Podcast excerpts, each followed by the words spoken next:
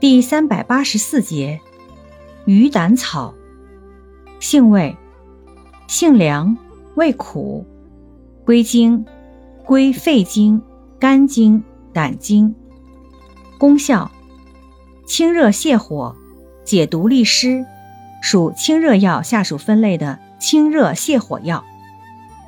功能与主治，主治急性结膜炎、急性咽喉炎、扁桃体炎、胆囊炎、胃肠炎、细菌性痢疾、泌尿道感染、湿热黄疸、肺热咳嗽、带状疱疹、疥癣疮毒。